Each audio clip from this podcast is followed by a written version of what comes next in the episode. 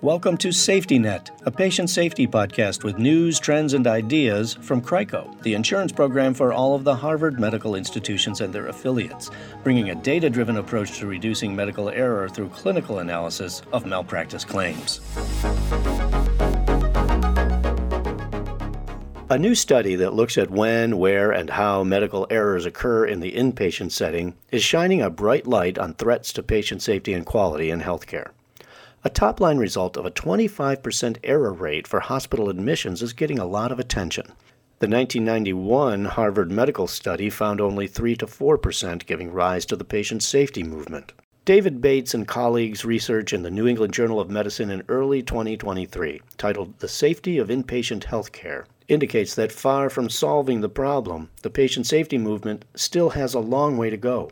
It had been 30 years since the Harvard Medical Practice study had been done, uh, and we wanted to do several things. Dr. David Bates is a practicing internist and chief of the Department of General Internal Medicine at Brigham and Women's Hospital in Boston. His seminal research into drug related injuries and care redesign has led many in healthcare to focus on systems and computerized improvements. In the new study, significant changes in the methodology make head to head comparison with the Harvard Medical Practice study challenging. How care is delivered and patient acuity has changed too. The goals of this study were to measure the frequency and type of harm in the various settings and test some electronic tools for identifying errors. Some of the findings were unexpected. There were a couple things that surprised me. I was surprised that the overall rates were as high as they were. Um, they were around 3 to 4% in the original study, and we found that nearly a quarter of patients suffered an adverse event uh, during hospitalization. In this study, I, I, expected it to be higher than 3 or 4%, but I didn't expect it to be uh, quite as high as it was. Most facilities use EMRs today, and Dr. Bates says that the study's expanded use of triggers may have detected more errors. Researchers examined electronic medical records from inpatient admissions in 2018 at 11 hospitals from three health systems. They represented large and small facilities from fewer than 100 beds to more than 700. Reviewers used triggers known to flag potential errors. The study concluded that nearly a quarter of the errors were preventable. Among those, one fifth were serious, 3% were life threatening, and 0.5% were fatal. Adverse drug events were the most frequent, followed by surgical errors and then procedural events. Another surprise for Dr. Bates was that diagnosis related errors were not more prevalent in the data. He suggests the trigger methodology may miss many inpatient diagnostic errors, which his other recent research has found to be reasonably frequent. Pat Folcarelli is Vice President of Patient Safety at CRICO, Harvard's medical malpractice and patient safety company, and a study co author. CRICO helped sponsor the research. The reason for doing it is to see have we gotten better? We've done a lot of interventions to improve patient safety and to reduce risk for our patients. And there was an, an interest in seeing okay, where are we now with this current state of the way we deliver care and what can we improve? Folcarelli says she didn't expect that medication related errors would be the most prevalent at 39%. But compared with the original Harvard study, the new methodology picked up additional types of drug related harms. I think in patient safety, we've done a lot to improve medication safety in terms of the prescribing practices that are, are now usually electronic, and then we have barcoded administration systems. But there are other harms that patients experience from medication. Um, low blood pressure that's too low after medication's given, um, changes in their mental status, injury to their kidneys. This this study captured all of those kinds of injuries from medications. And so I think we have work to do around medication safety. You know, the patients are more complex now that are hospitalized and they're on a lot of medications and the medications have interactions and there can be insidious changes over time in the patient's response to the medication. Um, and that's harm from the patient's perspective. And I think we need to look harder at our systems for monitoring patients who are on medications. Study co author Dr. Elizabeth Mort sees the results as a call to arms for hospitals across the country. Dr. Mort is Senior Vice President of Quality and Safety at Massachusetts General Hospital.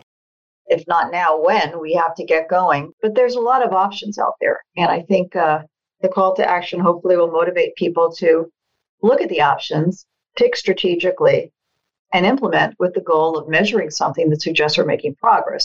Where I have optimism about it, and this is the emphasis I would make to provider groups or anybody who's involved in either delivering or getting care, is that there are many, many things that we can do to get on, back on track and to reduce the risk of preventable patient harms. Dr. Mort emphasizes the challenge for the board and senior management at hospitals, maintaining a consistent focus and priority on patient safety and quality, all while staring down the fundamental staffing and operational pressures that have emerged from the pandemic. To help prioritize, leaders can look at this research and similar guidance from the Office of Inspector General, CMS, and the Agency for Healthcare Research and Quality. According to Dr. Bates, the study clearly points to medication safety because drug events were the top category of inpatient error. So, for adverse drug events, the uh, most obvious op- opportunity for improvement is to do better with the medication related to the decision support that we're delivering now. And uh, the evidence is that the decision support that's being currently delivered in most institutions is just not very good. Doctors are being bombarded with warnings. Most of them are not that helpful.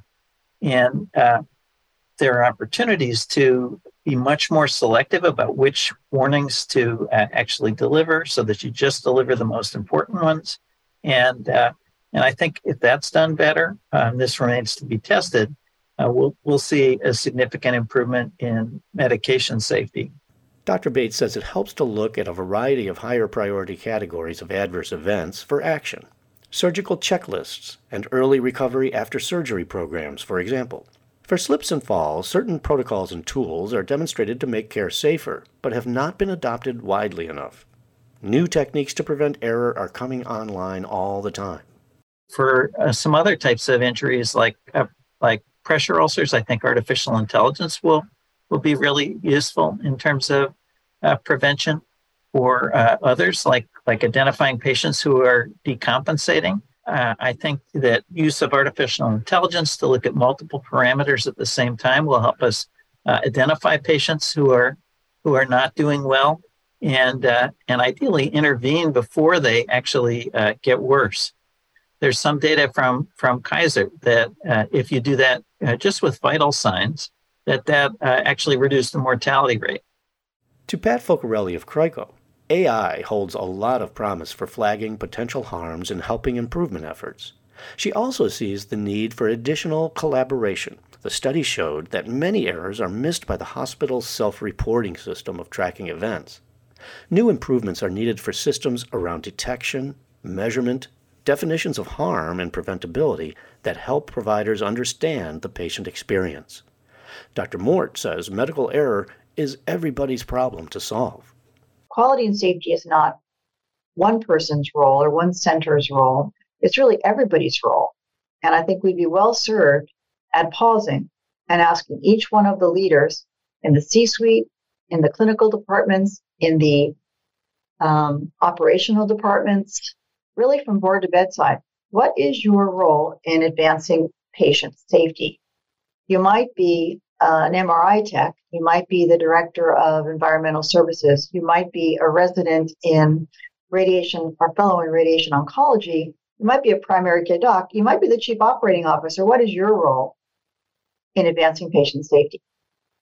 And you know, if you do this, you could say, well, I'm an environmental service worker, and my role is to ensure when I clean the rooms between patients that I eradicate to the extent possible all germs that could hurt the patient, or you know, whatever way the person would want to articulate that. And that's why they come to work. That's why they're there.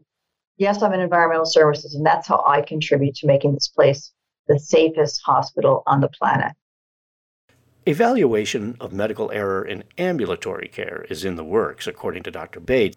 Also, among his upcoming projects will be to look at effective ways to get information from detection systems directly to frontline providers in real time and better, faster detection of diagnostic error. For SafetyNet, I'm Tom Agello. Thank you for listening to SafetyNet, a podcast of news, trends, and ideas from CRICO in the Harvard Medical System.